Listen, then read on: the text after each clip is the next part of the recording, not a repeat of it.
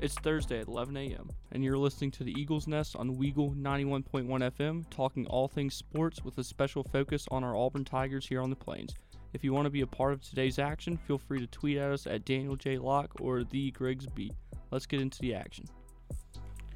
Better late than never. Good morning and welcome into the Eagles Nest here in Weagle 91.1 FM. I'm Daniel Locke. Alongside me today, and as always, is Griggs Blankenburg. We apologize. We had some technical issues getting off the ground this morning, but everything is good now. And this actually works in our favor since we didn't have much to talk about for this first 15 minutes anyway. So, Griggs, how are you? Doing good, doing good. Long long day for us, a long weekend for all of Auburn Journal. We'll get to more of that later on in the show. But yeah, excited. We're back again, once again. Once again.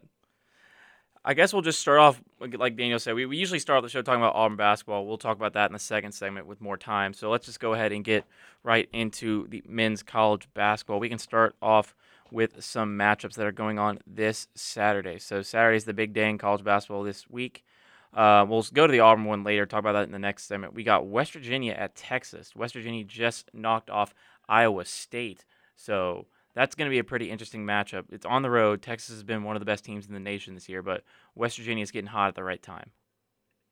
They are. Uh, that was obviously a tough game for Auburn. And, you know, the Big 12, this is one of the most diverse years in the Big 12 we've seen in a while. Yeah. Since I feel like for the past like, five years or so, it's just been Kansas, Oklahoma will have a good season every now and again. You forgot a national champion in there.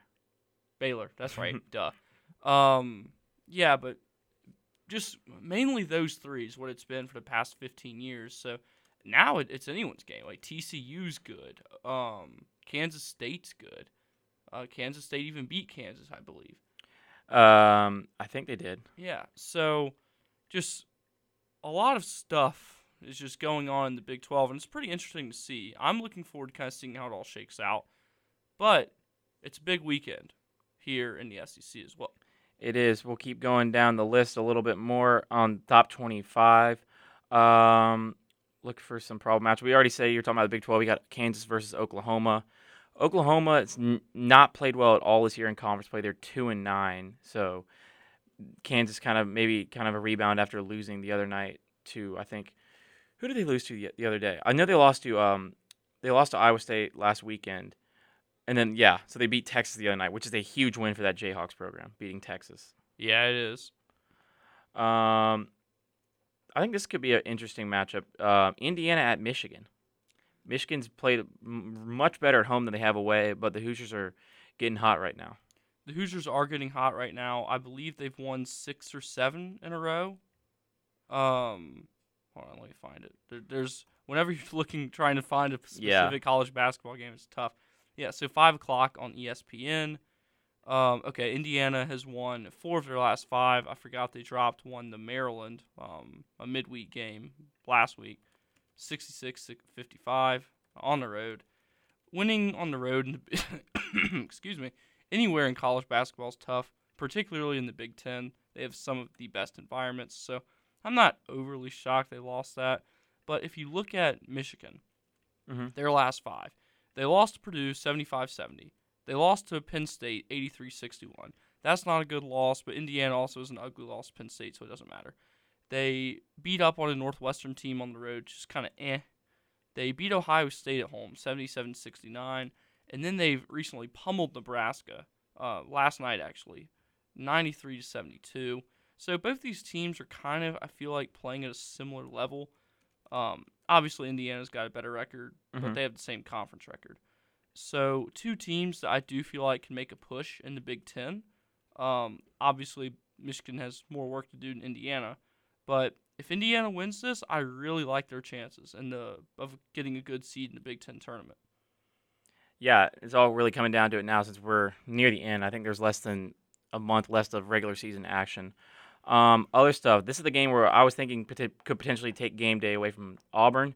It is number 14 Baylor at number 17 TCU. When we're talking about seeding, this one could have monumental impacts on the Big 12, especially with Kansas dropping some games as of late. Yeah, I agree. Um, other ones we have we have UConn at Creighton. UConn the other night dropped one to uh, what was that name? They dropped one the other night. I can't remember who it was. Oh wait, no, they've gotten hot right now. I'm thinking of the women's team lost last night. That's what I was seeing. Mm. Yes, but they play. They beat number ten Marquette the other day, and now they are facing uh, number twenty three Creighton, who started off pretty hot in the year, then kind of hit a lull, and now they're back into it with a ten and three record in the Big East. Yeah. And then Duke versus Virginia. Usually this is a better match than it is with Duke being ranked pretty high, but this one's at John Paul Jones Arena in Charlottesville. Virginia is looking as one of the favorites in the ACC right now. Duke's kind of hanging on around that bubble-ish area. I think they're winning the Champions. Wait, no, they lost to Kansas in the Champions Classic.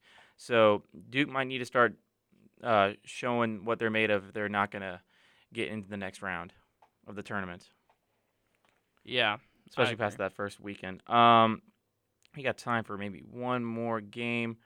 Let's go to the all schedule, see if we can find any diamonds in the rough. Hmm.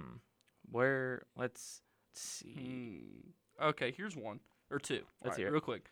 Yeah, both these ESPN, ESPN two, respectively, both at 3 p.m. Central Time. Duke at number eight, Virginia. I just said that one like two seconds ago. I'm really sorry. No, you're good. Did you say Baylor, TCU? I did say that Oh. I'm sorry. I was looking at the non-ranked games. I was looking at. Um, sorry, I got caught up looking at my assignments for today. It's gonna be a busy day. I'm sorry. you're good. It's a busy day for me too. um, Um, did you see Missouri at Tennessee? I did not see that one. That's Okay, a big. Cool. at Tennessee, I think will win that, but they need to bounce back after that. You see the end of that game last night? I did. yeah, they need to bounce back bad after that one. And yeah, I think that's all we're going to talk about for college basketball today. But don't worry, when we come back, we're diving into Auburn basketball. What is going on right now in Tigers programs? Is there a cause for concern? We're about to tell you. You're listening to the Eagles Nest on Weagle 91.1 FM. And welcome back into the Eagles Nest here on Weagle 91.1 FM. I am Daniel Locke. Alongside me is Griggs Blankenburg. We kicked things off this morning with an overview of this coming weekend in college basketball. Now, this this next 15 minutes or so isn't going to be a lot of fun. If you listen to one of our episodes in the show in early November, Griggs and I spent 15 minutes. while we turned the lights down and we kind of just had a heart to heart with the Auburn football program. This is going to have a similar tone to it. Yeah, I don't think is the on the same level as that per se, but as some of our friends across the pond would say, it's not looking good, bruv. No, it's really not. And um, there's a very real possibility where Auburn is playing in the NIT, which, uh, if you believe it or not, when I was six, I thought that was the big deal. Like, As thought that was a big as a deal. as a Wake fan, I've been there. I've been there a few times, but yeah, looking down the schedule. Okay, we'll just real quick what we what happened. Um, A and M defeated the Auburn Tigers on uh, Tuesday af- uh, Tuesday night, eighty three to seventy eight. Auburn was outscored uh, 46-42 in the second half and outscored in the first half 37-36. Leading scorer in this game was Wade Taylor the fourth of Texas A&M. Leading rebounder was for the Auburn Tigers, Janiah Broome with 10, and the leading assist man was Wade Taylor the fourth again for A&M. Yeah, and at least Bruce Pearl's adjustments worked in this game. Um, it was kind of nice to see them be willing to adjust a little bit, since I really like that Wendell and Tre Donaldson pair. Yeah, and they're starting to make those adjustments that they kind of need. It's just the thing is right now, I think we can agree there is not a definite shooter on that court right now for them. There's not. There's not really someone I think that you can rely on per se to hit that big shot. No, I mean, so for me, my answer to this question is Jalen. If it's coming down to a buzzer beater three pointer, who do you want taking it? Probably Jalen right Yeah. now. Jalen, maybe Wendell, maybe. Well, Wendell's got to be hot to do that. If True. It's kind of like I was thinking your podcast. If he shoots one, you better hope, and he makes it. You better hope he makes the next couple ones, because then it's gonna he's gonna be taking a lot of them. yeah. But yeah, we'll go on from that A and M game. It was not good. Um, so we'll talk about Saturday and upcoming one. But what Daniel was kind of saying, like they need to be a little worried. I think they're what they were seventh or eighth in the new bracketology. Yeah. Let me see. Seventh in the latest I saw, and it had us playing in Birmingham, which I mean would be kind of clutch. Uh, they have us as the eighth seed right now, playing North Carolina and Birmingham. We would play the winner of Houston or Rider in this pr- um, prediction. Um, Houston, Houston, I think is still one of the best teams in basketball. But Yes. the thing is, here's the deal: Auburn is 17 and seven right now. They are fourth in the SEC. They have seven games remaining in the regular season. Three of them are against ranked opponents.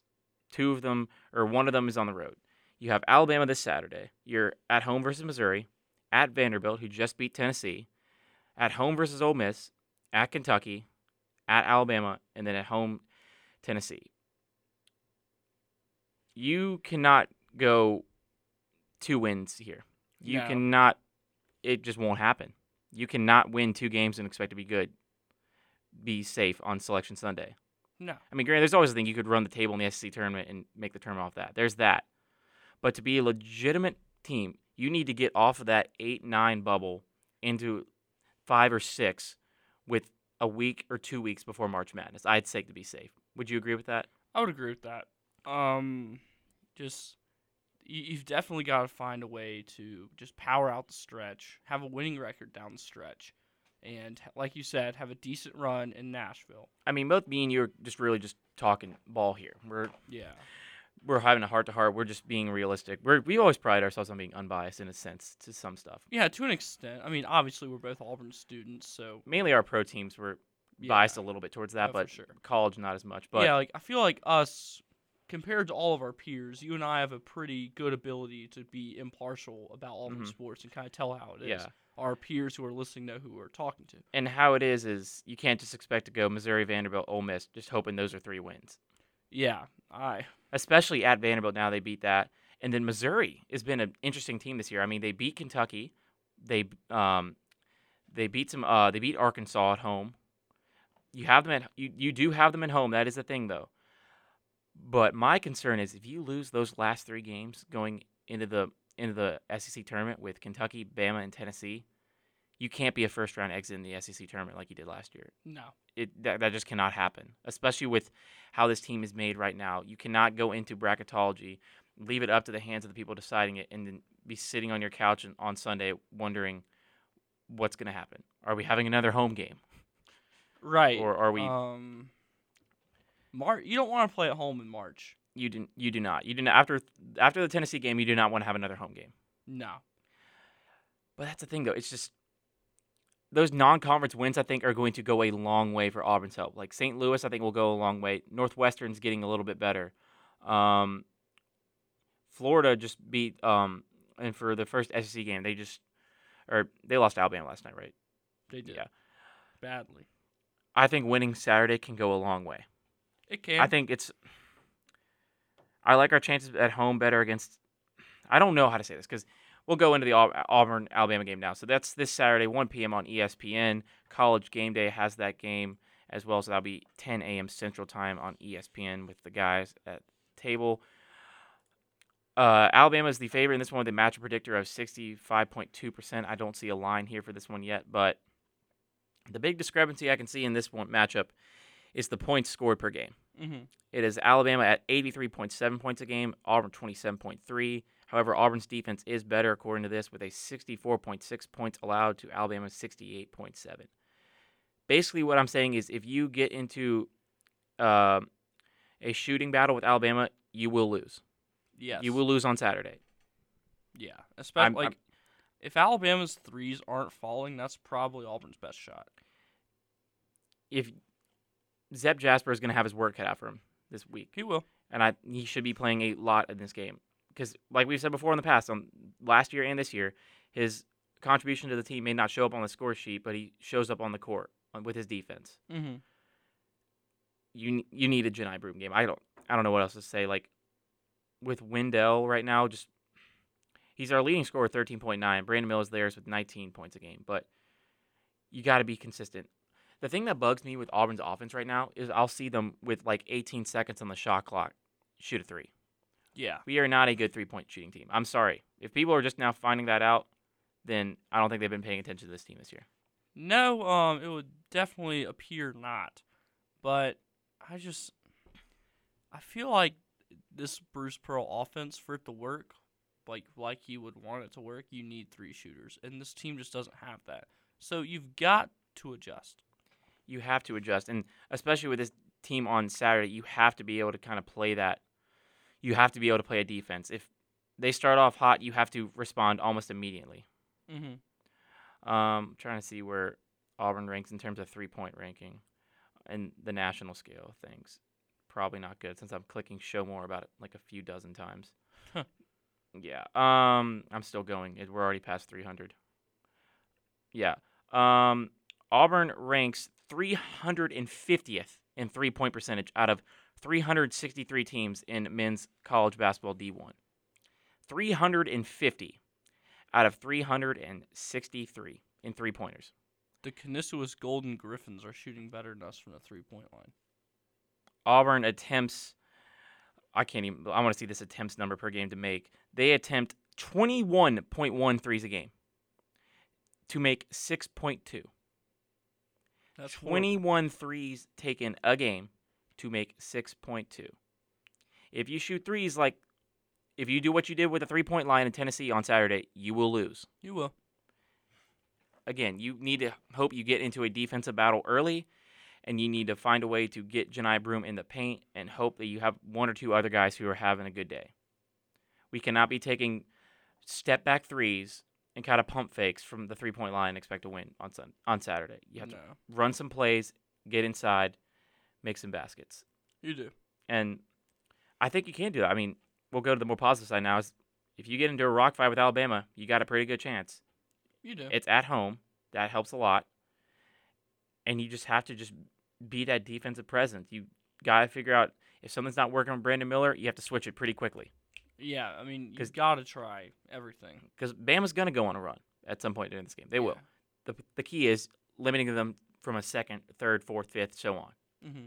You have to be able to do that. And if it's not falling from, from wherever he's shooting, try to go inside, get some fouls. We've seen the SEC's whistles have been going off more recently with that. Just drive to the basket. Get a higher percentage shot. Don't be taking a two foot from the three point line long mid range. That doesn't help anyone. I'm sorry, I'm rambling a little bit. No, you're good. But yeah, like I pretty much agree with just about everything you said. Um, I just hopefully the I'm I try to not be the type to blame the officials. I'm, I I'm never with that person. I get very annoyed when people do that. It just kind of ups like not upsets me, but it's just like really like you can admit your team didn't play good. Yeah. Um. Like I'm like the officials call at the end of the Tennessee game. Yes, it was bad. Was that the reason Auburn fully lost? No. No, it's when you go three for whatever it was from the three point line. That's Right. why you lose that game. but I just don't. I hope the officiating is like good. I will admit it's a little weird, like that the Texas A&M game they shot like three times the foul shots we did. That's a little like, huh? But I don't definitely don't think that's why Auburn lost. Um, so It doesn't just- it doesn't help when they were shooting that much from the no, but also that goes to if you commit fouls, you're gonna get called for fouling. Like, Mhm. so I don't know. I just I don't want to see Auburn fans blaming the refs if we lose this game, um, by more than five. And on the same token, if we somehow win this, I know Alabama fans are going to be flooding Twitter saying, "Oh, the refs! Oh, the refs! Oh, the refs!" There are three accounts I have in mind that Mhm. I know will do that. Mhm. And the only reason I don't have them restricted is because sometimes I need a good laugh in my life. Mhm. But yeah, But we'll talk about this in who you got later. But I'm leaning one way. I just don't want to say it. Just same. because the way that the dominance of this one uh, this team this one team this year has been so much where they've lost three games almost all of them I don't, they've not lost a home game yet i'm pretty sure no uh, they lost to gonzaga and birmingham what are we counting that That's a home game. they've not yet lost yet at coleman Yeah. i will say that they lost at if you have a game like oklahoma you can win this game Hope- 100% I hope they come out. you like can that. limit it to that. But that means what they did in that game to uh, uh, Brandon Miller was Brandon Miller's stats for that game was four for fourteen for 11 Mhm. points. If you have a game like that with him, you you can be rolling tumors with that if that stat line happens. But I agree. you need you just need things to go your way, man. Like if something's not working early, timeouts. Timeouts are your friend, Daniel. Mm-hmm. Just quick adjustments and. If you, if you were able to make the adjustments against this Alabama team, you can win this game. Yeah. I think you can. It's just a matter of if they go on a big run, you have to know, let's stop the bleeding. Let's get some things changed real quickly. Mm-hmm. I agree.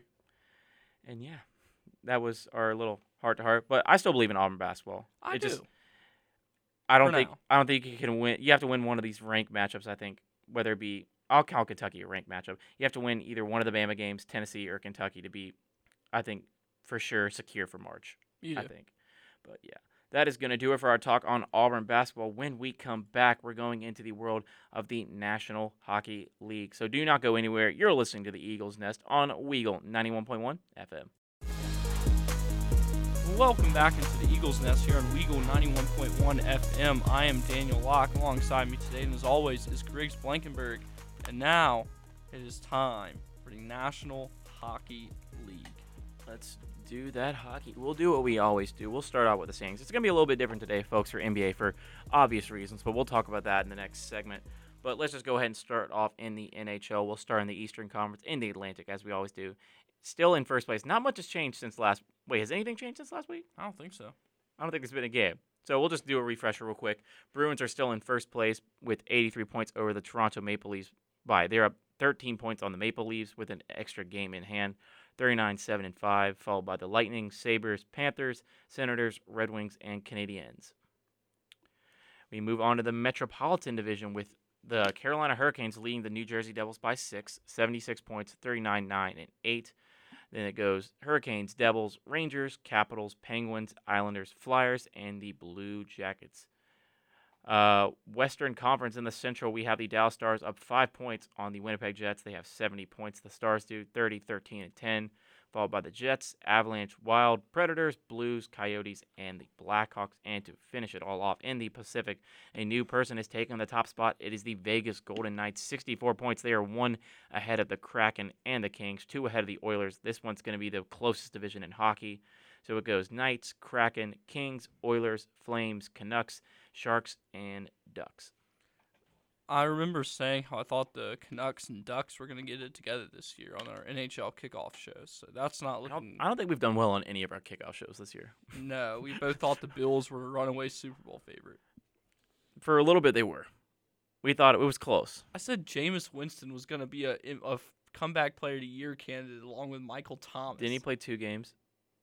Yeah. Okay. no, but then no, we also both thought that the Saints and Panthers could make the playoffs. They both could have. Uh, yeah. Things gone right. I don't even remember what we said for our NBA preview. probably was. I know not- what I said. I know what you said. Yours is doing pretty well. Mine's probably not that. I didn't. I definitely didn't say the Hornets were making the playoffs, but nonetheless, hockey. So the big news that happened over the All Star break uh, was the trade between the Islanders. What is it? Bo Horvat Yeah. is going to the Islanders. Horvat um, will scored in his NHL uh, his debut with the Islanders on Tuesday night. So there has been some hockey over the past couple days, beating the Kraken four 0 as it would be called across the pond. So Horvat scored in his home debut for the Islanders at T. Uh, what is it? Um, UBS Arena. Yeah. Yes, that's the one. Not not the barn anymore, but compared to the, where they are right now for the Islanders in the standings, so the Islanders are kind of uh, far down in the Metropolitan Division. In the wild card spots, they would be they're right now technically a point back of the Penguins for that second wild card spot. So, what do you think adding Horvat would do for uh, for this team? Um, I definitely think that that gives you a boost on. He's a two way, so it gives you a boost on both sides of the ice. And right now, you're currently only one point back from being in a playoff spot. So, just if you can generate some more production, I don't see why they can't sneak up in there. Especially with yeah, some of these teams like the Capitals and the Penguins, the two teams I think it's like the older teams in the NHL. Yeah. I feel like they're going to decline a little bit more near there at the end. So I think it'd be really important, especially keep that lead over the Sabres. Make sure you have that third position right now in that wild card race. I think that helps in the end. Um, other news, um, uh, the Kraken placed their leading scorer on IR, Andre Burakovsky, uh, with a lower body injury. He suffered that in Tuesday night's game. Um, he played 49 of the other 50 games this year when as signing as a uh, free agent. Uh, had 39 points this year, 13 points, 26 assists. Um, and yeah, that's a big blow to the Kraken, especially with the battle they're in for the Pacific right now. Yeah. Um, it'd be really cool to see the Kraken turn into a playoff team, and I think they still will. They're in a good spot for that, but this definitely makes you more susceptible to slip. I mean, yeah, I mean the Kraken are second in the Pacific right now, but then again, they're also a point away from being in the first wild card spot. So that's how close it is right now at the top. Yeah, I agree. Um, what else do we have in the world of the NHL? Uh, Jack Hughes, the Devil Stars, week to week with an upper body injury. One of the um, best uh, young players in the league currently right now was at the Mhm. All Star game the past weekend. Um, two goals and, and three points in Monday's 5 4 win over the Canucks. Um, he didn't finish practice the other day, and so there's a little bit of concern right now around him. He's uh, week to week. I think you got to keep him healthy, especially with the position the Devils are in right now, being uh, 10 points ahead of the first wild card spot. So I think they're erring more on the side of caution in that one. Yeah, I think so too. Well, he's a valuable piece of the team. Um, you're a team that's you know competing for a top playoff spot, so it's February 9th. No need to risk anything. You're not really in a push right now, so just rest him up so he can be ready to go in the postseason. Let's run through the point, uh, the stats leaders real quickly. Starting off the skating leaders, of course, it's the two boys in orange and blue at the top. It's Connor McDavid with 93 points, Leon Draisaitl at 76. Third, Nikita Kucherov with 75, David Pastrnak with 72, and Matthew Tkachuk of the Florida Panthers now at 71. New name from there. Goal leaders, of course, it's Connor McDavid again, 41 goals. Pastrnak with 38. Jack Hughes, who we were just talking about, with 35. Tage Thompson, 34. Mikko Rantanen also with 34. I did not see Rantanen kind of overtaking Nathan MacKinnon as one of like the biggest pieces of this Avalanche team coming. Yeah, that's yeah a little bit unexpected. And then plus minus Hampus Lindholm for the Bruins, 33. Uh, Joe Pavelski of Dallas, 32. Matt Grzelcyk of Boston, 31. Adam Larsson of Seattle, 30. And Jason Robertson of Dallas with 29. So just by judging it the plus and minus, the um yeah so Boston and Dallas are good apparently according to that stat, and that would show because they're both leading the Western and the Eastern Conference. Um, seeing some names flip around on the goaltending leaders. Is, did something happen with uh the main goalkeeper for the Bruins? Yeah, Jeremy or um Linus Ullmark. Yeah, he just kind of started to slip a little bit. Um, he had to slip a lot to be dropped. He was in first in every category a week ago. Yeah, he's been dealing with some injury over the last week, uh, unfortunately, and just hasn't really played much. And everything was so compact with all the goalie leaders, it did not take long to fall off. Um, but the fact that Jeremy Swayman stepped up and has been doing pretty good in net has been encouraging to see. And when Ullmark gets back to playing every day, like it'll it'll fix itself. But definitely a weird thing Mhm. for sure. We're definitely already halfway through the season, but let's go ahead and do this. So after the All Star break, so there are mid-season talks. So, what is something that you've been surprised about so far? Well, technically more than halfway, but we'll say we're halfway since the All Star break just happened. Um, I'll just give you a punch list here. Just getting this one out of the way. I didn't think the Bruins were going to be a playoff team this year, and Hmm. they're the they have the most points in the NHL, so that's a pleasant surprise there. Um, I did not see Seattle being in second place in the Pacific coming at all. I thought they'd be around the five or six mark if they were lucky. Uh, I didn't think Vancouver was still going to be bad, but I was wrong. Um, I didn't see St. Louis falling off this hard coming at all Mm-hmm. and I thought Colorado would kind of be running away with the NHL, but they're 12 points back and they're in the Central Division. Mhm. Um, and Winnipeg being good, didn't see that coming. So there you go.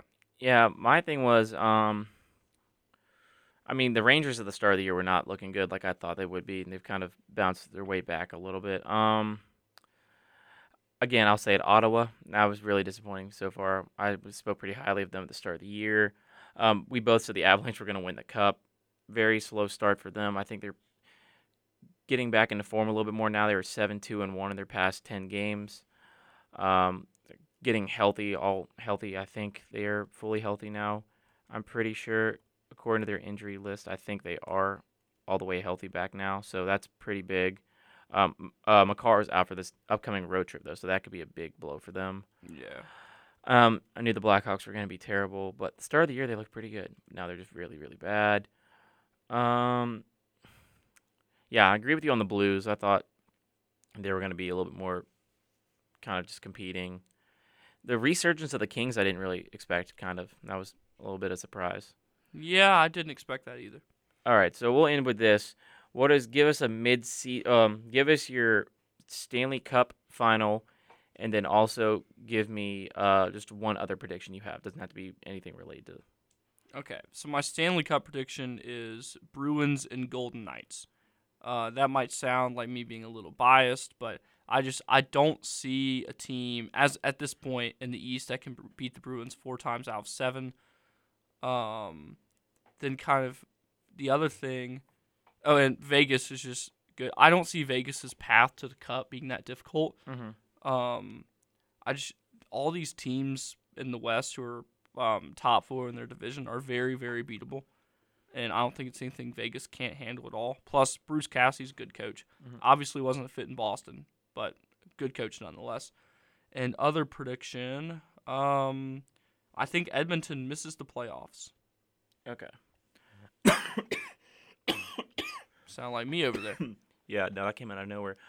Um, Stanley Cup final. Um, I wanted to be different and not pick the Bruins, but I think they can. I was thinking there's some way Toronto can get good once Matthews gets back fully healthy.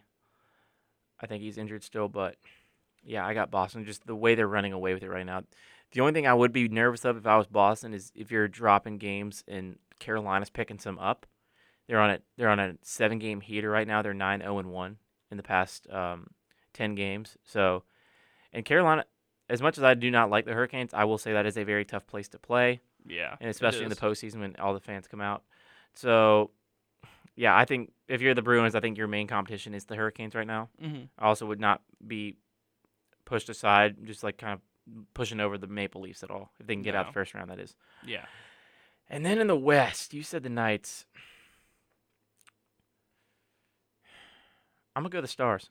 I think they're getting back to the Cup final for the first time since 2020 in the bubble in Canada. I think with the way they're playing right now, kind of what you said, like if you can get through some of the Western Conference, pretty scathing there, I think you can do it. I would not at all be surprised if Colorado makes a play deep playoff run with getting everyone back healthy if they they get the goaltending up. And then prediction.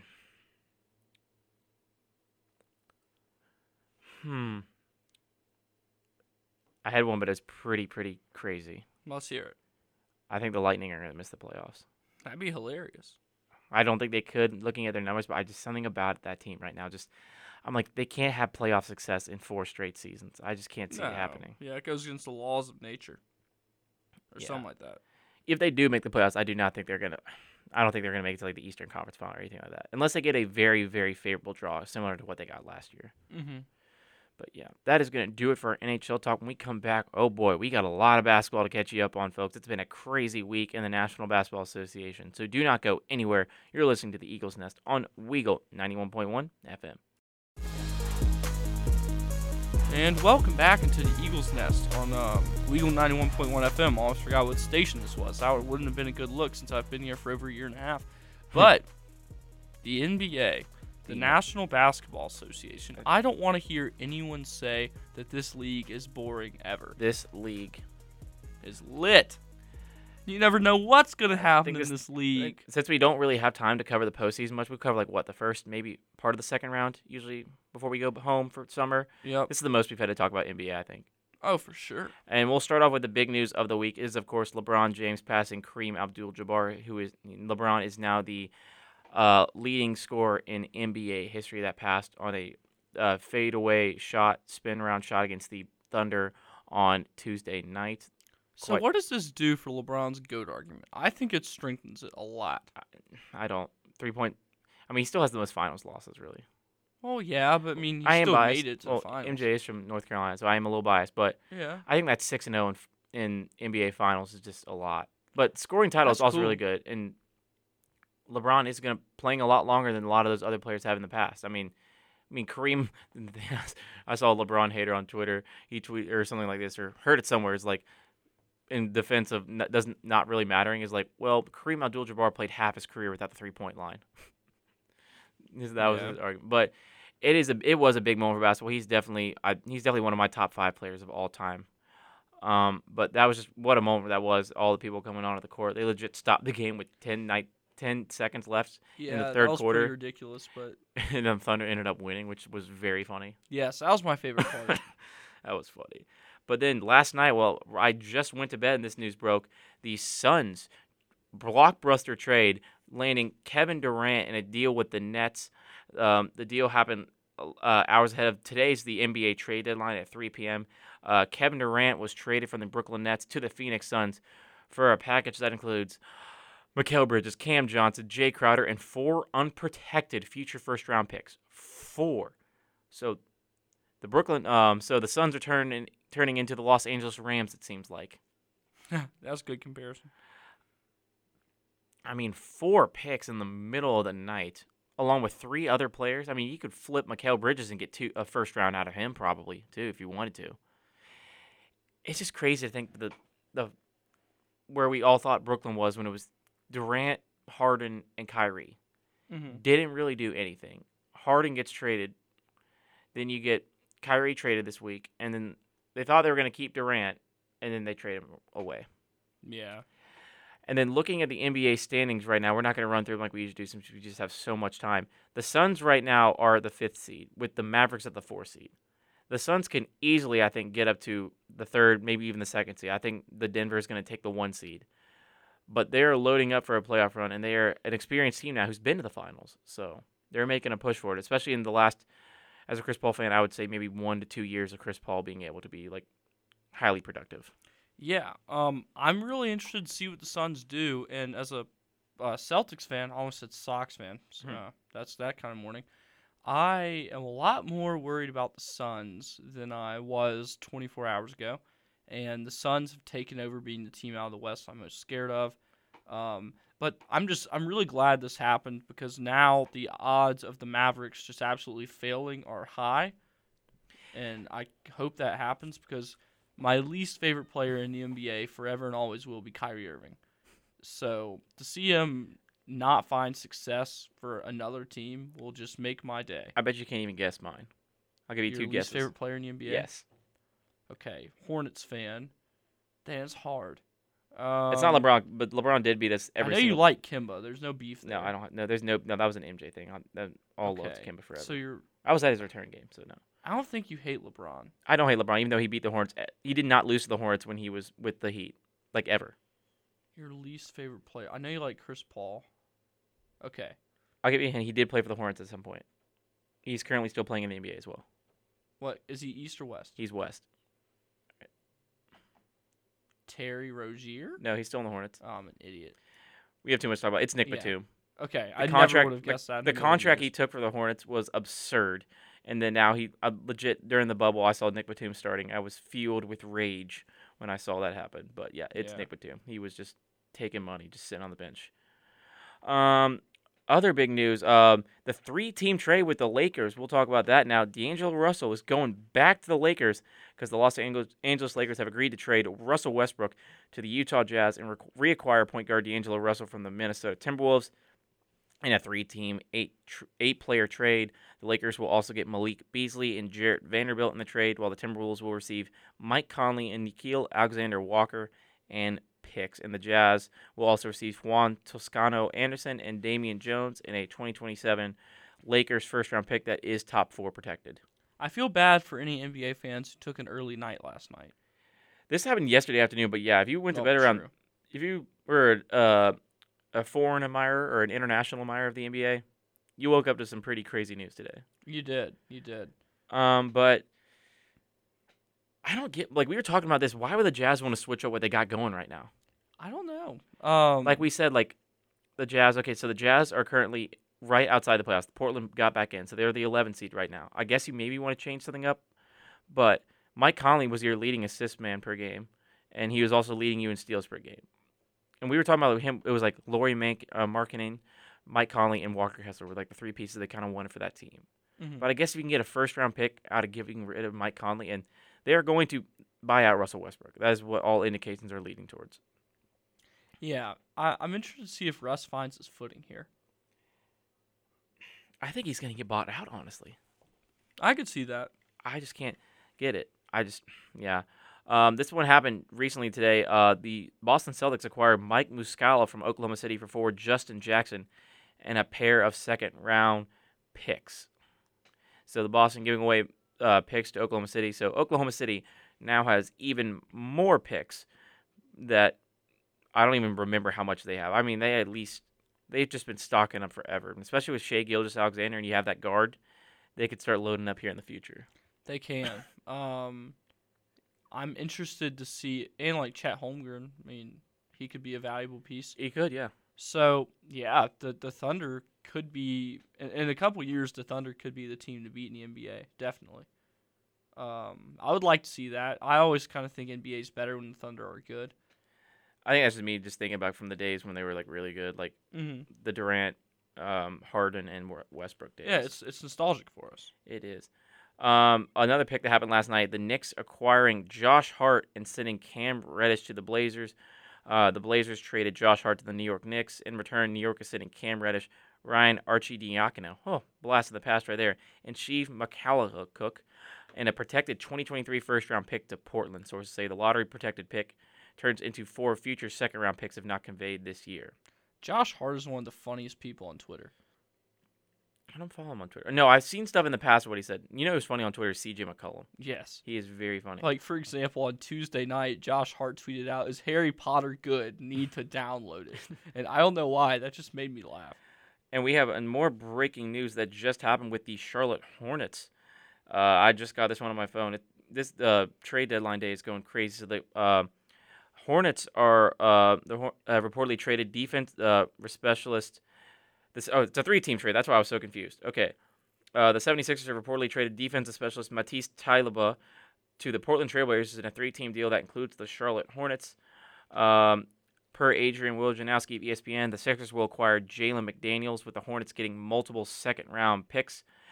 And then uh, the guy who I just mentioned, um, New York's Svi Mykhailiuk, that was acquired in the Josh Hart trade from the Blazers, is being sent to Charlotte in this trade too. So Charlotte trades away Jalen McDaniels and picks up some picks and I don't uh, someone for I've never even heard of the player they got. So I think it's just a matter of time. I think well, today we'll decide if the Hornets are going to go full tank or not Mm-hmm.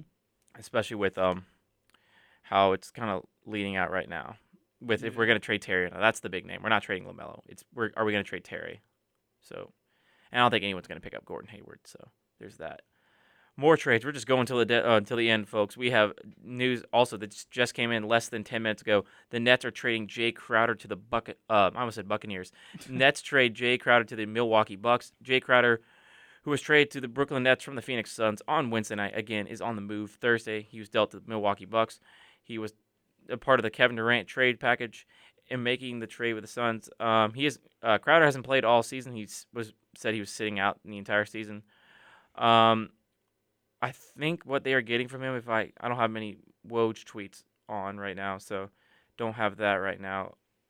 I probably should honestly for this next like couple days or next couple like hours. Um, I'm not seeing what they're trading him for though yet, so that is kind of interesting.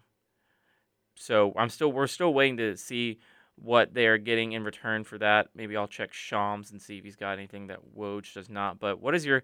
This is a busy day, Daniel. Yeah, um, I'm on Twitter right now, kind of scrolling through hashtag NBA trade deadline, and this is crazy. Like, there's all sorts of stuff going on here. Um, I'm seeing anything. Oh, here's a Clippers fan saying, "Come on, do something." That little emoji or uh, emoji, get meme. God, I'm old Mhm. with the stick pointing at the NBA logo. Um. Oh, okay, I got it. So per Shams, uh, the Nets are trading Jae Crowder to the Bucks for five second round draft picks. Five second rounders for Jae Crowder. So the Bucks, especially right now, looking back at the standings right now, the Buccaneers are in second in the Eastern Conference, only a game and a half behind the Celtics, which is kind of scary because now Giannis doesn't have to be a true five right now. He can play a four or a five. True. Um, anything else? I'm checking Shams stuff as well. Uh, ooh, another one. This speaking of that old Thunder team we were talking about, the Bucks are also sending Serge Ibaka to the Pacers as part of the Jae Crowder deal with Serge Nets. What a blast in the past, and I that one Nick was. Collison was still in the league. Hmm. Man, this is one of the crazier NBA trade deadlines that I can remember myself. Yeah, like every it's going nuts. It is going nuts. Is there anything can we get in? Is there another trade that's going to happen right before the buzz before we get a break? We'll find out. Um, but um, do you think this the Suns are the team to be worried about now out of the West, as you were saying? Sure. I just still also think the Warriors can be dangerous. I think if they can get into that automatic playoff bid, so one through six, I think that's a team you definitely don't want to play with that much experience and that much big game presence.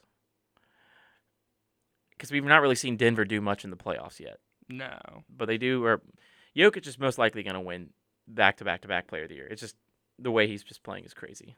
Yeah, I agree. And is that gonna do it? Almost. We have a couple more seconds. Is there anything new? Um, I just refreshed it, so I'm not seeing anything new. Uh, the Pacers are acquiring Bucks guard George Hill in a second round pick. So, and the Pacers will take on four million dollars of uh, Hill's contract for their cap space. Um, and that's uh, Thomas Bryant was traded to the uh, the Nuggets for Davon Reed and three second round picks. Those were 2025, 26, and the 29th pick.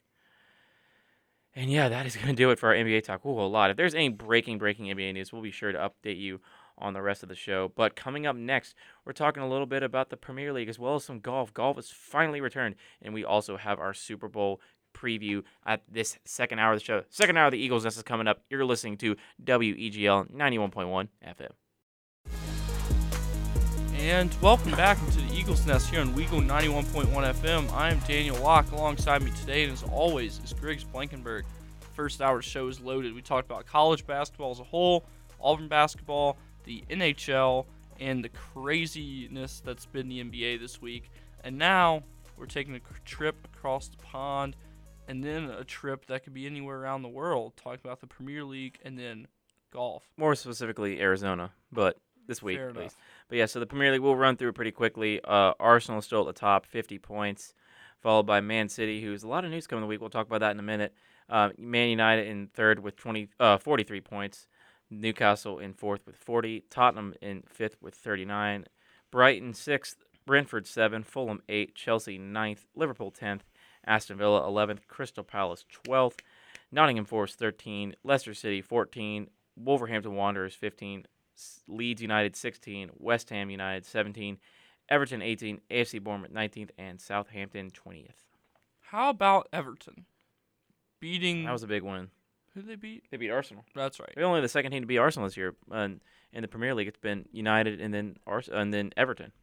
That was very what, a, what a crazy world that is we live in. But yeah, a lot of news. What I was talking about with Man City is they are getting, they could be getting in trouble. And by that, I mean, I'm talking about the news of what sanctions could be coming to uh, Manchester City. Um, they were had some possible points they've had, were charged. Here's the official article. They were charged with uh, by Premier League for multiple financial fair play breaches over the past nine seasons between the 2009 to 2010 season and the 2017 to 28 um, seasons. It's been a four-year investigation, and the charges they've been over breached more than hundred rules, and they uh, to, uh, they failed to um, according to Premier League to provide accurate financial information that gives a true and fair view of the club's financial position. They've also been accused of failing to cooperate with the investigation. That's not good. And what this could mean, though, is points production uh, deduction from the Premier League, which we saw what happened with Juventus. They got minus 15 points in uh, Serie A. Or one that's more serious is they could be relegated. Oh my. They could be relegated, which would be a very, very shocking development if that were to be the case. I doubt it's going to go that far, but more likely they'll get docked points, which would help out Manchester United a little bit, but not if Arsenal, excuse me, keeps playing the way they are. Yeah. Um. That would be nuts. I know it's likely not going to happen, but if Arsenal got relegated, Yeah, that is. Yeah, if Arsenal, no, I mean Man City gets relegated. uh, Um, if Man City gets relegated, that would be a very big thing because me and um my friend we were talking about the other day. So a lot of the lower tier clubs are the people who are coming up out of the championship. They'll have clauses in their contract like where if they get relegated, they can opt out of them without any like payments made. The mhm. thing is, though, I'm gonna guess people who are like Erling Haaland, Jack Grealish, um, uh, who else? Kevin De Bruyne do not have those clauses in their contract because there's no one in their right mind thinks Man City's gonna be relegated to the Premier League. So Mhm. they might have to play next year in the championship, which would be Ooh. quite the shock, especially if they don't have. I feel like there's somewhere in there they have a clause with that, but it's got to be pretty deep in the contract for that to be the case. I think, Mm-hmm. and yeah, um, you hate to see it, but I don't really at all. Um, what else is in the Premier League? Um, uh, there was a record 1.57 billion spent on international deals in January. So during the transfer window, 1.57 billion. I think Chelsea spent around 300 million of that. So that's pretty funny. Um, anything else in Premier League? Or you just want to go to golf? We can go on the golf. Let's go on to golf. So this week is one of the premier non-majors of the year, and that is we are talking about the Waste Management Open. It is the uh, Super Bowl pregame event of the year, where you see the famous 16th hole with the craziness that happens. There's a hole in one. We got two last year. I feel like because we got two last year, we're not going to get any this year, which I'm very scared about. Yeah, hopefully we can get two or three. or just any. I want. I just need something. I just need that content in my life. I just want to see that happen. Um, but yeah, so right now it's currently going on. Currently in the lead through eight is Adam Long, tied with Keith Mitchell, minus three. Um, I have some golfers saved on my thing. I wonder if they've even teed off yet. Uh, my guy Webb Simpson doesn't tee off until 3:40.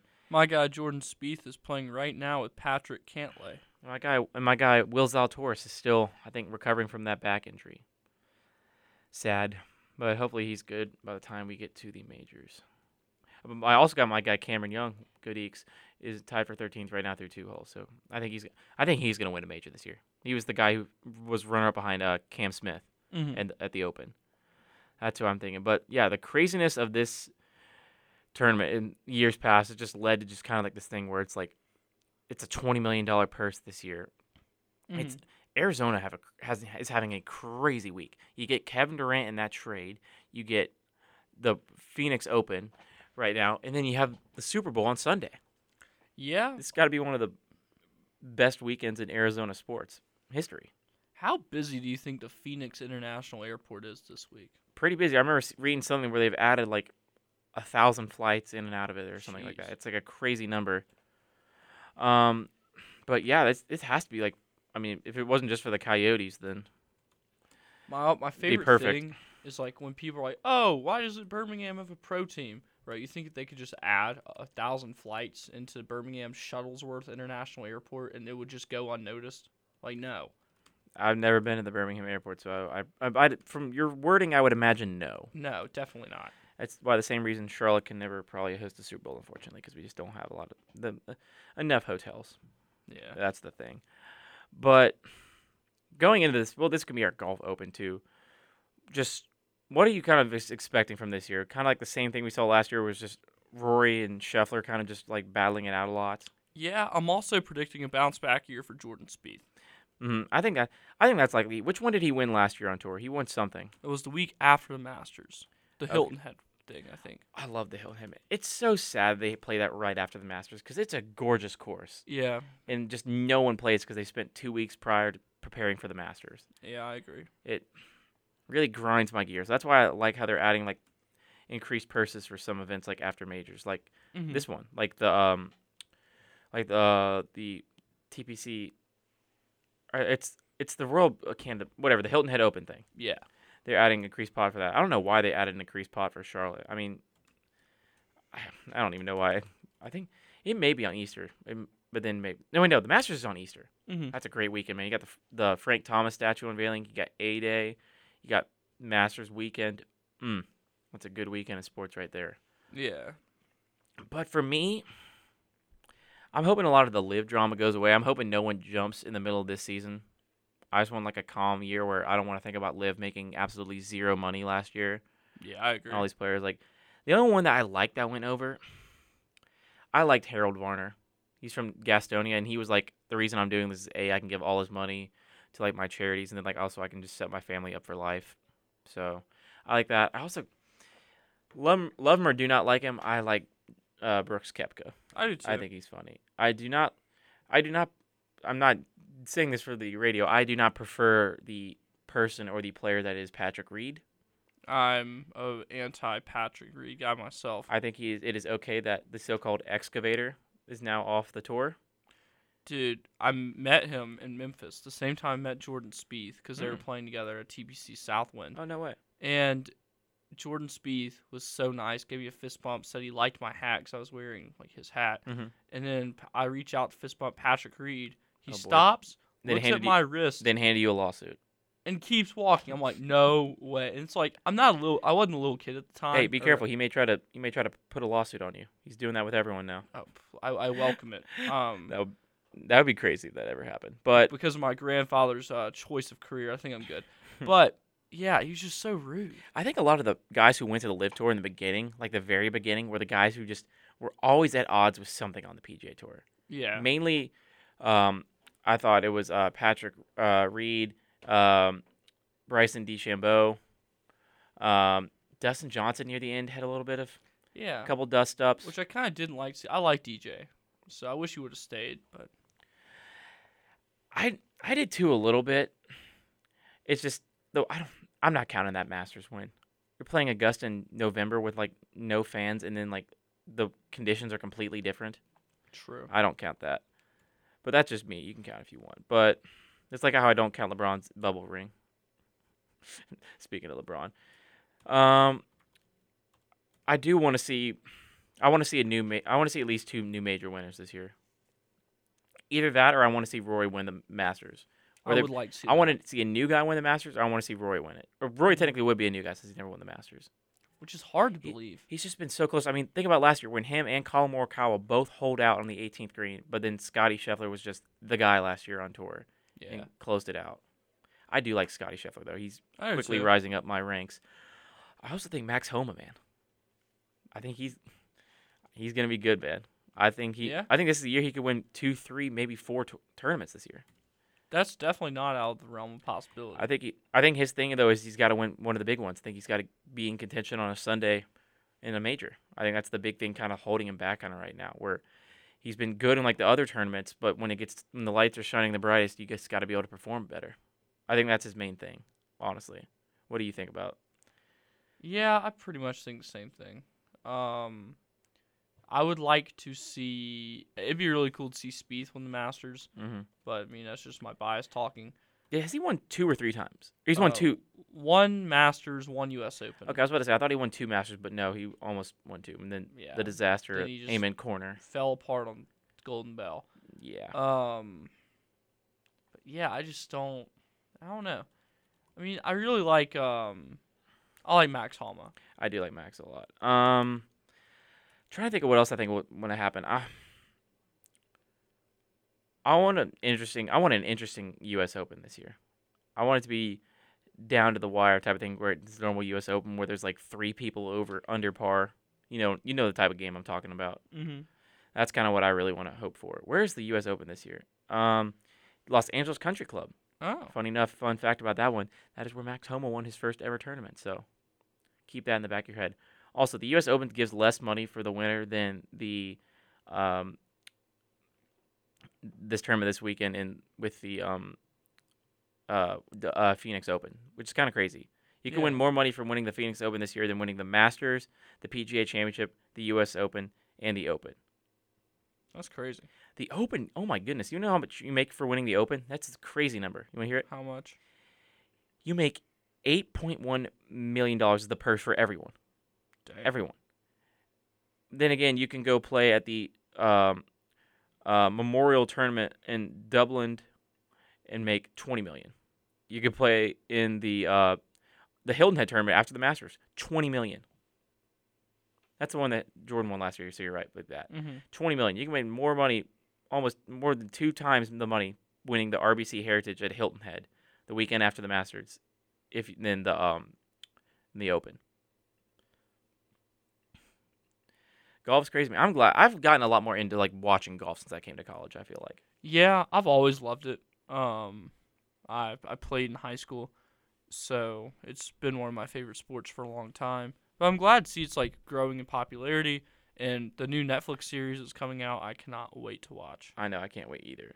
That is going to do it for our Premier League and our golf talk. When we come back, It's our Super Bowl preview. The first segment, we're going to run through the both teams, their records this year, how they got there, and then second, it's all about the game. So do not go anywhere. This is the Eagles Nest on Weagle 91.1 FM. Welcome back into the Eagles Nest on Weagle 91.1 FM. I am Daniel Locke. Alongside me is Griggs Blankenburg. And Sunday is the Super Bowl. The Super Bowl, the final time I get to say this year, NFL is king. And the biggest sporting event in all of America this week, and most likely all this year, is happening on Sunday. Time for that one, 5:30 p.m. on Fox. We'll get into the rest of the game talk later, but let's start off with going through the season that was the Kansas City Chiefs. Starting off in the regular season, they took the first win of the year over the Cardinals, 44 to 21. Then they beat the Chargers 27-24. Then lost to the Colts on the road 2017. Beat the Buccaneers 41-31 on the road. Beat the Raiders at home by one, 30 to 29. Lost to the Bills at home 24 to 20 in a very great game. Uh, at the 49ers, they beat them 44 23. I'll take the rest of the way to give your voice a rest since that's a lot of reading. Thank you. Um, We're the Titans. Sunday, November 6th, they beat the Titans 20 to 17 in overtime. Then the next week on November 13th, they beat the Jacksonville Jaguars, an eventual playoff team to surprise many 27 17. On November 20th, they beat the Chargers on the road 30 to 27. On November 27th, they knocked off the Los Angeles Rams 26 to 10. On December 4th, they lost to the Bengals in Cincinnati 27-24. They beat Denver 34 to 28 on the 11th of December. Then, in one of the most you know surprising games, on Sunday, December 18th in Houston, they beat the Texans 30 to 24 in overtime. I didn't think the Texans had that in them. Hmm. Then on Christmas Eve, they beat the Seattle Seahawks 24 to 10. On New Year's Day, they beat the Denver Broncos 27 to 24. Then on the 7th, they'll conclude the regular season, they beat the Las Vegas Raiders 31 to 13. Then in the playoffs, they beat the Jacksonville. Yeah, I can't talk. They had a bye, beat Jacksonville 27-20. Then they beat Cincinnati 23 to 20 in an exciting AFC Championship game, and now that leads them to the Eagles. And we breathe. Hmm. yes. So the main story I think with the Chiefs coming into this one, we'll talk for them for a couple minutes, then we'll go to the Eagles, is the health of Patrick Mahomes. Yeah his uh, I believe it is a high ankle sprain. I forgot which ankle it is. I believe it may be his right one. I cannot remember. So that is a big story going into this game. Can he be? He's the quarterback. Can make it happen with his legs if need be. He can has to move around to the pocket and be successful. This is a team that's been there before. This is by far the more experienced of the two teams coming into this one. Yeah, I agree. This is the team that's been there before uh, the core has been their this is their third Super Bowl. They beat the 49ers in 2020. They lost to the Buccaneers in 2021. Lost in the AFC Championship game last year, and then they're back this year in Phoenix against the Eagles. And I really think it does come down to that Patrick Mahomes ankle. How bad is it? He says it's not a problem anymore. I don't know how to say that, especially with other stuff we'll talk about in a little bit. But again, this is a team that's been there before. It's experience. Andy Reid is by far the more experienced head coach. He's won one before. He knows both teams because he coached both teams. Right. And and they have the power to do it. It's just a matter of I think the main fact. We'll get to that more in the next game. Anything you want to say on the Chiefs before we go to the Eagles? Um, I just like you said. I think it's gonna largely depend on the ankle of Patrick Mahomes. Um, Kadarius Toney's also shaken up. Mm-hmm. So there are just a few other players on like they're just kind of having some health issues there.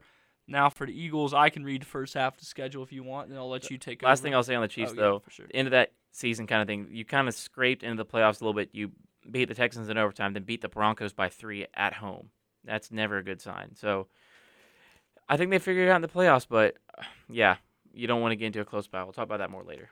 Yep. So I'll let you take over after week 9 mm-hmm. So week one, they opened up in Detroit with a 38 to 35 win. On the 19th, on Monday Night Football, they beat Minnesota 24 to 7, which was a pretty impressive win. On the 25th, on the road in Washington, they won or Landover, Maryland actually. They won 24 to 28. They beat Jacksonville 29 to 21. They beat Arizona on the road 20 to 17. They beat Dallas at home 26 to 17. They beat Pittsburgh 35 to 13. They beat Houston 29 to 17. They lost to the Commanders 32 to 21. Then they bounced We're back. past week nine. If you, oh yeah, oh yeah, my fault. yeah, they lost to the Commanders. That was their first loss of the year. They also lost to, um, you said, uh, Washington. It was 24-8 at the start of the year. Um, so we go to Indianapolis. They beat the Colts by one. Nick Sirianni acted like he won the Super Bowl after that game, if you remember. Yeah. That was that. Then on the November 27th, they beat the Green Bay Packers 40 to 33. Then they moved to uh, home against the Titans on the 4th of December, 35 to 10. At home versus the Giants on December the 11th, 48 to 22 in favor of the Eagles. Only beat the Bears by five on the road on December 18th in Soldier Field. On New Year's Eve, they lost to the Dallas Cowboys 40 to 34. And on January 1st, so New Year's Day, they lost to the Saints 20 to 10. And January 8th, they rounded off the regular season by beating the New York Giants 22 16. And then in the postseason, right back there, they played the Giants again, beat them 38 7. And then in the NFC Championship game, they beat the San Francisco 49ers 31 7, and that has led us to the Super Bowl. Which tickets are as low as three thousand one hundred forty-four dollars. Wow.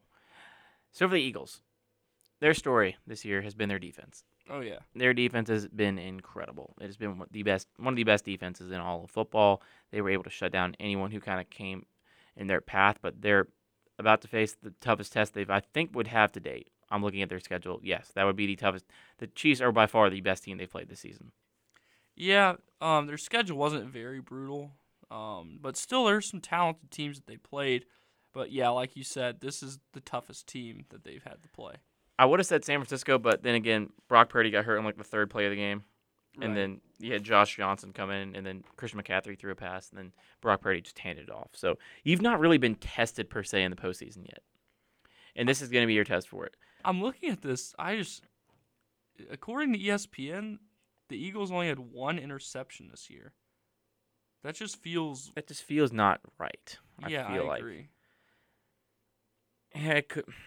They've had some weird stats. I think it could be, but they've only had one. Ga- this is an interesting fact. If they can't, if he can't uh, run the ball, uh, him being um, Jalen Hurts, we'll talk about that in a second. They really only had one running back this year get over hundred yards in a game. Oh, I figured out what I did wrong. I was looking at the uh, postseason stats. Yeah. The um, the only they've only had three games with a rusher over hundred yards. Yeah. But the Eagles had 17 interceptions this year, if Okay. you're curious. Two of them were by Miles Sanders, 134 yards and 144, 134, then 144. Hurts had one game where he had uh, 157 rushing yards versus the Packers. He had more rushing than throwing yards. And then uh, Gainwell had 112 versus the Giants. So again, the story of this one's the quarterbacks. Mhm. The health of Jalen Hurts' right shoulder. Yeah. He says it's not 100%, and by goodness, I believe him 100% because his past couple games, not the Giants, well, not counting the regular season Giants one, the pa- the postseason games, 154 passing yards versus the Giants, 121 versus the San Francisco 49ers.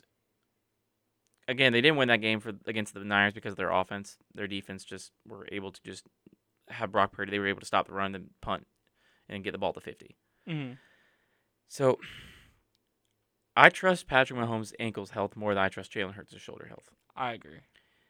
Because with Jalen Hurts, you're going to be facing Patrick Mahomes.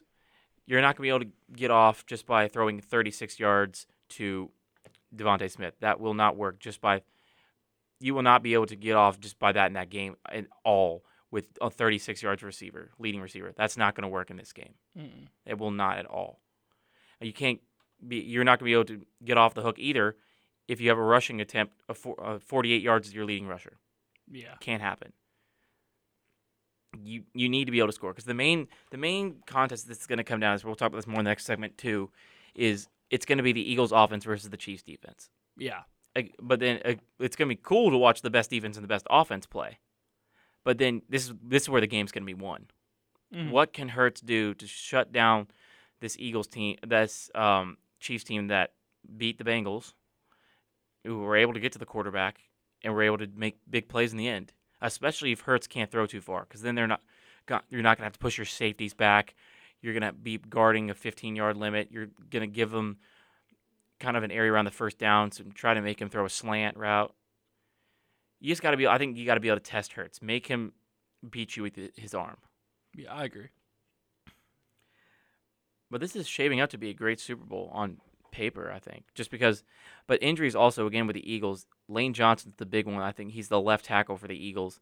He's been instrumental all season. He played against the 49ers. I he he played a little bit versus the Giants, I think, but his health is very important to the success of this Eagles team. Probably next only to Jalen Hurts. Mm-hmm. And it's kind of like what we said. Yes, the Eagles haven't played that good of a team this year. They've not played that good of a schedule.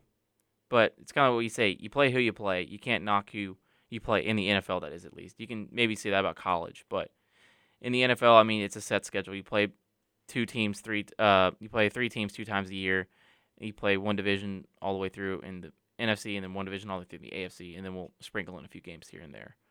Yeah. But again, this is their toughest test. Are the Eagles gonna be able to do it?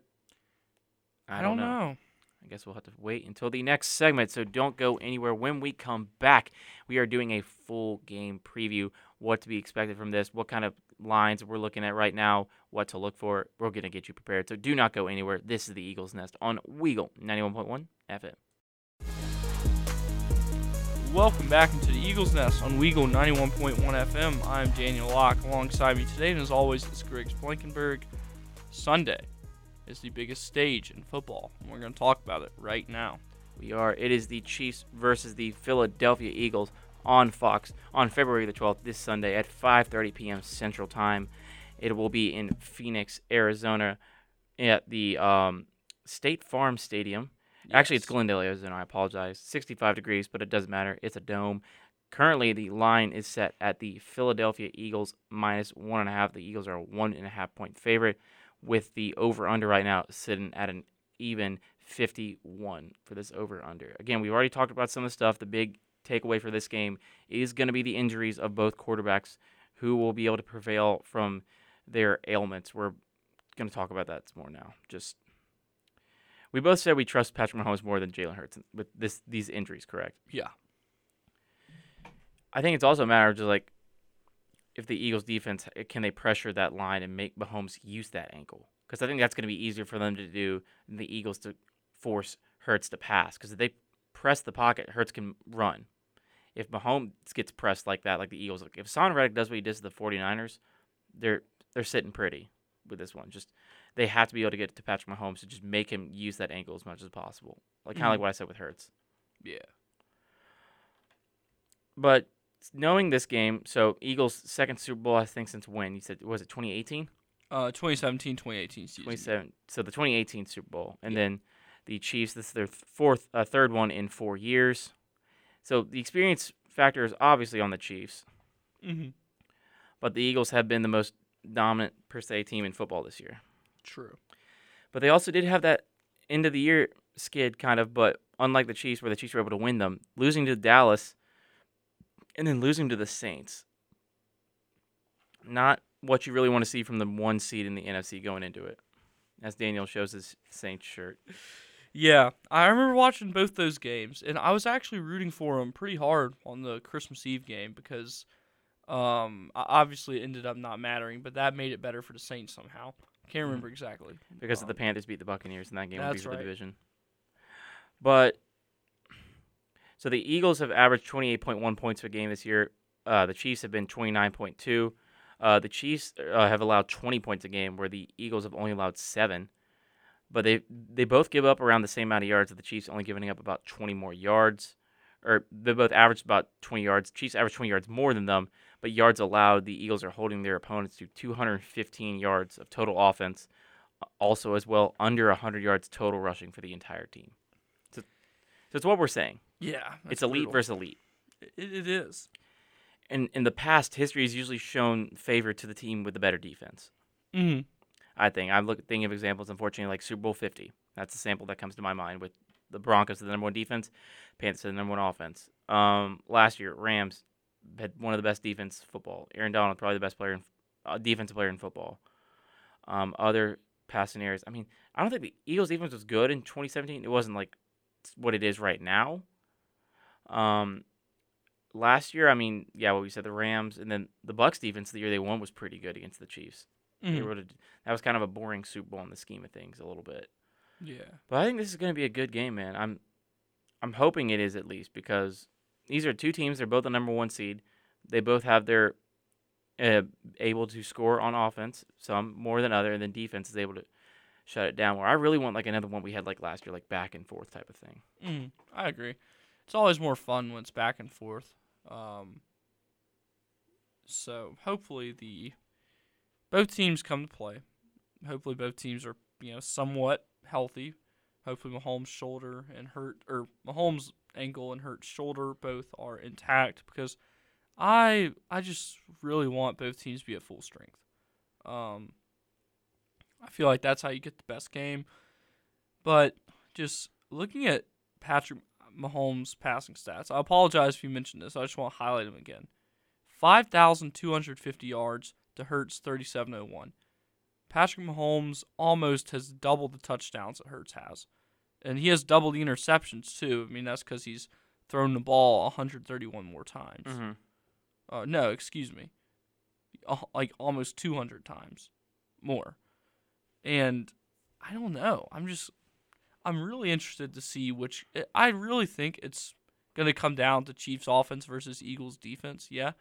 But if the Eagles defense can find a way to shut down Patrick Mahomes, because the Eagles defense is a lot better than that of the Chiefs. Mm-hmm. So if Jalen doesn't really have to worry about like a shootout, which I really don't think he will, I feel like that really goes in the Eagles' favor. Oh, without question, I think if this game's not a if this game's a shootout, I'm favoring the Chiefs. Yeah. If it's a rock fight, I'm favoring the Eagles, just because of that defense just so so so good. yeah. So is it? I kind of feel like this game might be a race to twenty. I mean, Vegas is kind of thinking the same way with you with an over under of 51. That's a pretty uh, that's a pretty lower ish over under. But again, it's kind of what we're saying. It's just it's in a dome.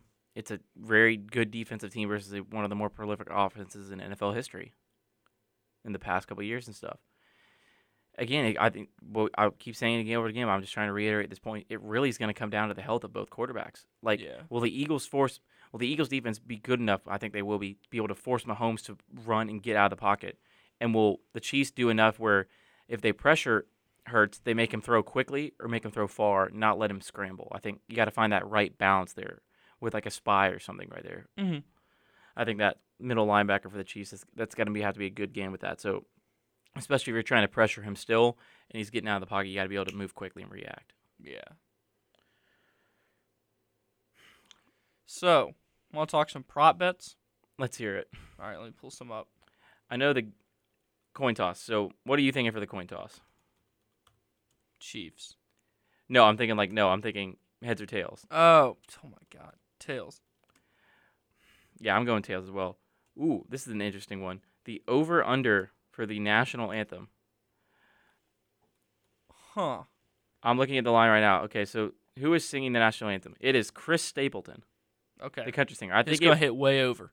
I think it's going to go over. I'm trying to f- figure out what the time is currently for it right now. Uh, Chris Stapleton. Ooh, this is an interesting one. It's over under a minute and 59 seconds.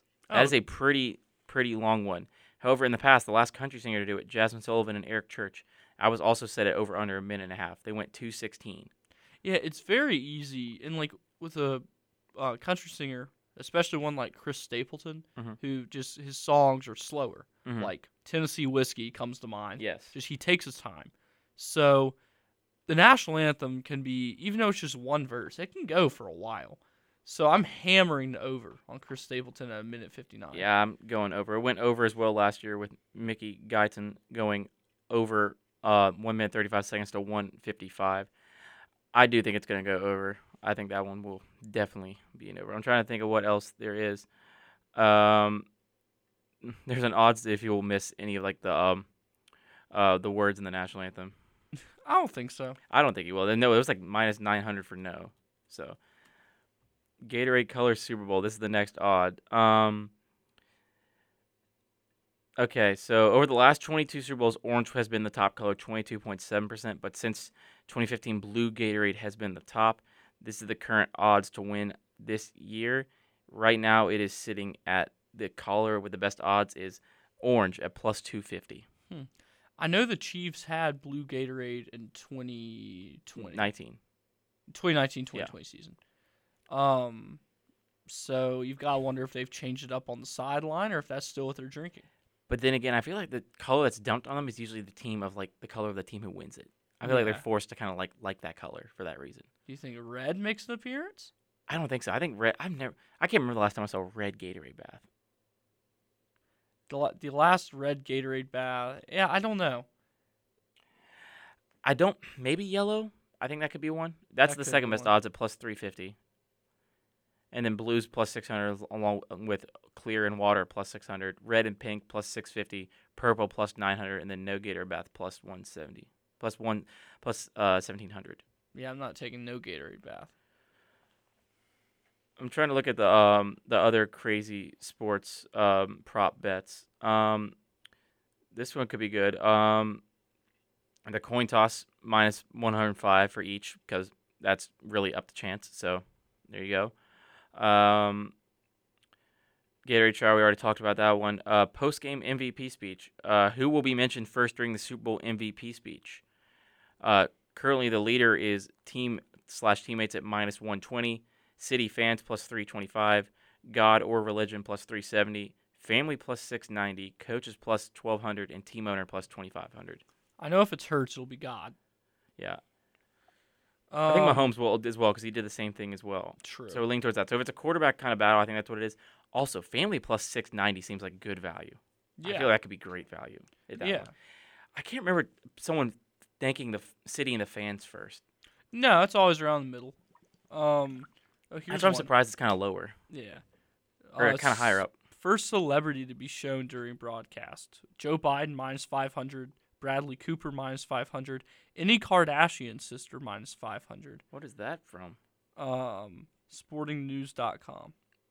Do we even know if any of these people are going to the game? No.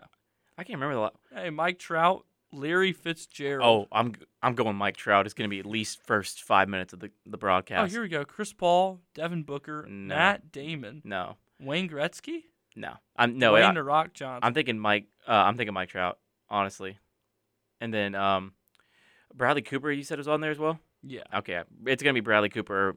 Uh, Mike Trout be one of the like first if celebrities. Biden's there, it'll. I don't know. Biden's not overly popular like other presidents. So I just don't remember seeing him at any sporting events. It's, now I know why, because this uh, Dr. Joe Biden is um, an Eagles fan. yeah. So we're yes, at the Eagles. she is an. Eagles fan, but he has not gone to any of them. It's just been her. Mhm. So maybe, maybe he's like, okay, hun, we'll go to the game, is that type of thing.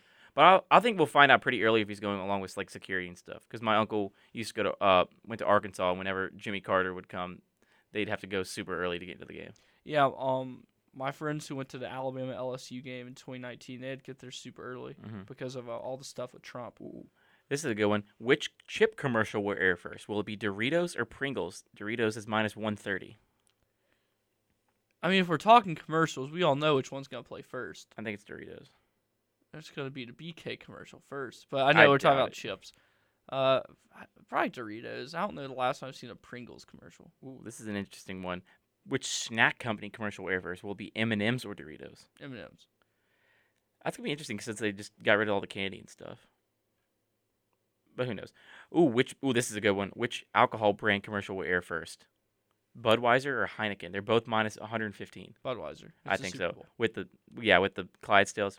Yep. Yeah, 100%. But then I think a James Bond Heineken commercial would go. I think that'd be a good one too. It would was- be. Um, more head-to-head first to air commercial props. Um, ooh, PopCorners versus Pringles. So I've already seen the PopCorners ad. I think that's going to be pretty early because it is a very good, well thought of commercial with three of the cast members of Breaking Bad in it. So I think that could be a big one. trying to think of what else crazy stuff we've not mentioned yet. All the ones just have the same ones, just like Gatorade Bath. it's like the only one. Um, ooh, will it be a scorigami?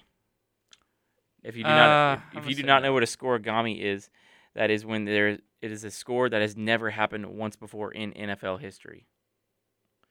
It, I think I can't remember if there's ever been a scorigami in a Super Bowl. I'm sure at like some point way back in the day when there just wasn't that many scores. there was blowouts and stuff too, or at least in the last like ten years. I feel like it's hard to do. Um, the game ending in a scorigami, a score that's never been recorded before in an NFL game, would deliver a big profit for some bettors, with uh, DraftKings offering plus two thousand odds for some, and the odds are minus ten thousand against. So that'd be kind of cool if that happened. That would be. It'd be kind of what we're talking about, like rock fight type of thing. I think crazy, like someone gets like a safety or that type of stuff. Mm-hmm. You know what I'm saying? Actually, I think the Broncos versus the um, Seahawks that had to have been a score scorigami. I feel like. Probably Yeah. 43 to eight. Yeah. Yeah. But that is going to do it for our talk on the Super Bowl. When we come back, it's the last segment on the show. I know we're sad, but it is the Who You Got. We have some sh- big shakeups in the world of Who You Got, too. So do not go anywhere. Last segment of the show is coming up. You're listening to the Eagles Nest on Weagle 91.1 FM. And welcome back into the Eagles Nest, everybody. You're hanging out once again with Daniel Locke and Griggs Blankenburg. We've had a busy, packed show today. A lot of talk about the NBA, a lot of talk about the Super Bowl. But it is now finally time for the last segment of the show. It is, as always, Who You Got. So last week was a pretty crazy week in Who You Got. I myself went 7 and 3. Daniel went 2 and 8. So we are now tied for the standings and Who You Got, both sitting at 22 and 18. This is going to be an important week for the standings. So let's just go ahead and kick it right off. Starting off at the top, we got some big East action in Nebraska. Yes, right. I'm talking about UConn at Creighton. The ranked v ranked matchup is happening in Omaha this Saturday. Daniel, what you got? You know what? Give me UConn. They've been playing really good. I don't expect it to stop. So yeah, UConn. I'm going to go UConn as well. I do think it'll be pretty close, though. Creighton has been one of those teams that was supposed to be pretty good at the start of the year. They fell off a little bit. Now they're kind of building their way back up. But the way UConn's kind of responded after that stretch they had about two, three weeks ago is they're playing really good basketball now. So I'm going to go with the Huskies. Moving on now to the ACC. It is Duke versus Virginia in Charlottesville. This is happening on Saturday. Really big matchup in terms of the ACC scheduling at the end of the year. Daniel, you got I definitely think uh, is a lot more skilled. Plus, they're at home, so that's just a really bad combination if you're um, Duke Blue Devils. So I'm gonna go with Virginia. Yeah, I'm gonna go with Virginia this year too. I mean, Duke's not really shown me anything really on the road yet. I would say I can't think of like a road thing that can point to me like, okay, Duke's impressed me there. So I'm going with UVA as well. Going on up to Champaign, Illinois for some Big Ten hoops. It is Rutgers at Illinois. Rutgers is in the top 25 right now. Illinois is just sitting on the outside. Been up and down this season, trying to figure out a way. This would be a big one in front of the Orange Crush. Mr. Luck, who you got? Huh. I'm gonna have to go with Rutgers. They've been playing okay recently, and I don't know. I just I have a feeling that Rutgers is gonna win because of the Jersey Mike's money. going kind of off what you said, I'm going to go with Illinois though, but they've been really successful this year at Jersey Mike's Arena, not so much as it has been on the road. So I'm going to go. Remind you of anyone? I'm all the SEC. I will go with the Illinois Fighting Illini. Moving on now to the Big 12. It is Baylor at TCU, a ranked v ranked matchup. This one could have significant ramifications as we get towards the end of the college basketball regular season in the Big 12. Daniel, who you got? You're gonna have to give me TCU. Uh, they're playing really, really good, and I think they're just gonna keep going. So yeah, TCU. I'm gonna go TCU as well. Scott Drew, I think though, is one of the best coaches in college basketball right now for Baylor. What he's done for them, being able to recruit to a school like that and win a national championship with them is incredible. I think TCU's got that more firepower on this team this year, man. So I'm gonna go with the Horned Frogs. Keeping it in the Big 12, it's Oklahoma State at Iowa State. Iowa State coming off a big uh, win the other day over uh, no yes or losing to West Virginia the other day. Oklahoma State's right around that ranked mark. So well, nonetheless, Daniel, who you got? Um, I'm gonna go with Iowa State at home. Mm. The Cyclones. That's always a tough place to play. So I'm gonna roll with them here today. I'm gonna go with Oklahoma State. I think they need this one more than the than the Cyclones do for especially for that, so they can not be too worried on Selection Sunday. I think they need this one, so I'm gonna go with the Cowboys. Moving back to the Big Ten, we're going to Ann Arbor, Michigan for the Indiana Hoosiers at the Michigan Wolverines. Daniel, you got Man, I'm gonna have to go with the Hoosiers. They've been red hot recently. They upset Purdue this week. I don't think it's stopping, and I don't know. Michigan's been slipping, so it's Indiana. I know I like Purdue more than Indiana, but that was kind of a sad court storm. Yes, But if, when you're a favorite and it's a rival like that, you don't storm the court. I agree. Yeah, especially with a team that like what I with the shirt I sent you.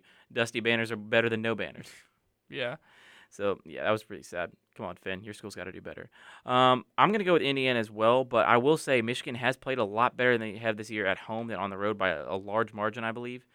And I wouldn't just call this a pushover game for the Hoosiers. So I would not slack off too much at the beginning, so you don't have to fight your way back at the end, especially if they get the crowd into it early. Moving on to the NBA on Friday night, it is the Hornets at Celtics. This is just for the show, Brand. We didn't even talk about this just because there's so much NBA stuff, but nonetheless, Daniel, what you got?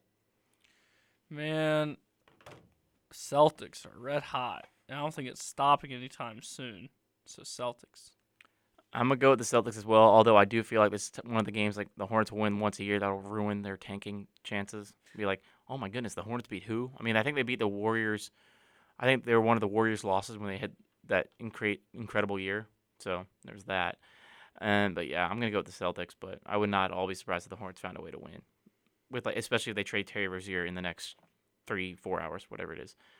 Moving on now to the 76ers at the Nets, the now depleted Nets without Kevin Durant and Kyrie Irving. They're still getting a lot of production though. So we'll see what happens. Daniel, you got? I think the 76ers are to steamroll them. Yeah, I don't think it's gonna be. There's close. no way they're going to have any sort of chemistry. Who's that one player on the Nets who's going really crazy right now though? I can't remember who it was. He was playing really good. Tyrese Maxey? I don't think that's what it is. It's um, um, I can't remember. Uh, I, oh, I think it's Nic Claxton. I'm pretty sure that's he said like 40 points in like three straight games. Oh, wow. Yeah, he's going crazy right now. But that's who I'm. That's who I think is going to be. But I just watch out for him because yes, agreed. Most of the stuff is Kevin Durant, Kyrie Irving based, but it's nice to have a player just there, especially if you're starting the rebuild talks. You want to just kind of just like have someone there to be like, okay, can rely on a little bit in those situations where you might need someone like that. Even though I can't fully remember his name because everything is just Kevin Durant and Kyrie Irving flooded on their ESPN page. Now we're talking about the game this week and on the plains. A little bit different since we're doing the Super Bowl last. It is number three Alabama at Auburn. That is at I believe 1 p.m. Central Time on the worldwide leader of sports ESPN. We don't have a line yet. We imagine Alabama will be a slight favorite, but nonetheless, Daniel, who you got? I would love to pick the home team, the team that represents the university that both of our parents pay a good chunk of dollars to, but I just I can't bring myself to do it right now. I'm gonna have to go with Alabama. kind of on the same thing. I it pains me to do this, but I'm just thinking what my brain thinks the most logical. I'm not speaking from my brain right here. Or I'm not speaking from the heart. I'm speaking from my head. And the way Alabama's just playing basketball right now, 11 and 0 in the SEC, especially with some of the road games they've played too. It's I mean, I just can't I mean, Auburn I think can win this game. You just have to get into a rock fight with them. It has to be a defensive showcase. But just the way Brandon Miller is the best freshman in the nation right now, just I just don't see it happening. I'm going to have to go with the Crimson Tide to win this one, unfortunately. But moving on, though, the Super Bowl, the biggest game of this weekend, 5:30 p.m. on Fox this Sunday, the Kansas City Chiefs versus the Eagles. Daniel, last game of the day. Who you got? Give me the Eagles. I th- I really think they get it done. E A G L E S Eagles. Um, I'm gonna go with the Chiefs. I'll tell you why though. Just because again, I've said it a couple times on the show. I trust. I don't trust Jalen Hurts' shoulder. I don't think it's 100 percent healthy. Could have changed in two weeks. Probably. He didn't have to throw too much against the 49ers. It's just I can't see a way where he's fully healthy. Where I think they rushed him back a little too early. I don't think he should have played in that last out, that last game versus um whoever they play at the end of the year. Yeah, I, I don't think so. think the I think it was the Commanders or the it was the Giants. Yeah, you shouldn't have played that. But that is gonna do it for our show today. Thank you for listening. You missed any of today's show? You can check it out on the podcast platform of your choice. We'll see you again same time next week. But until next time, for Daniel Locke, I'm Griggs Blankenburg. This has been the Eagles Nest on Weagle 91.1 FM. Have a great sports weekend, everyone, and War Eagle.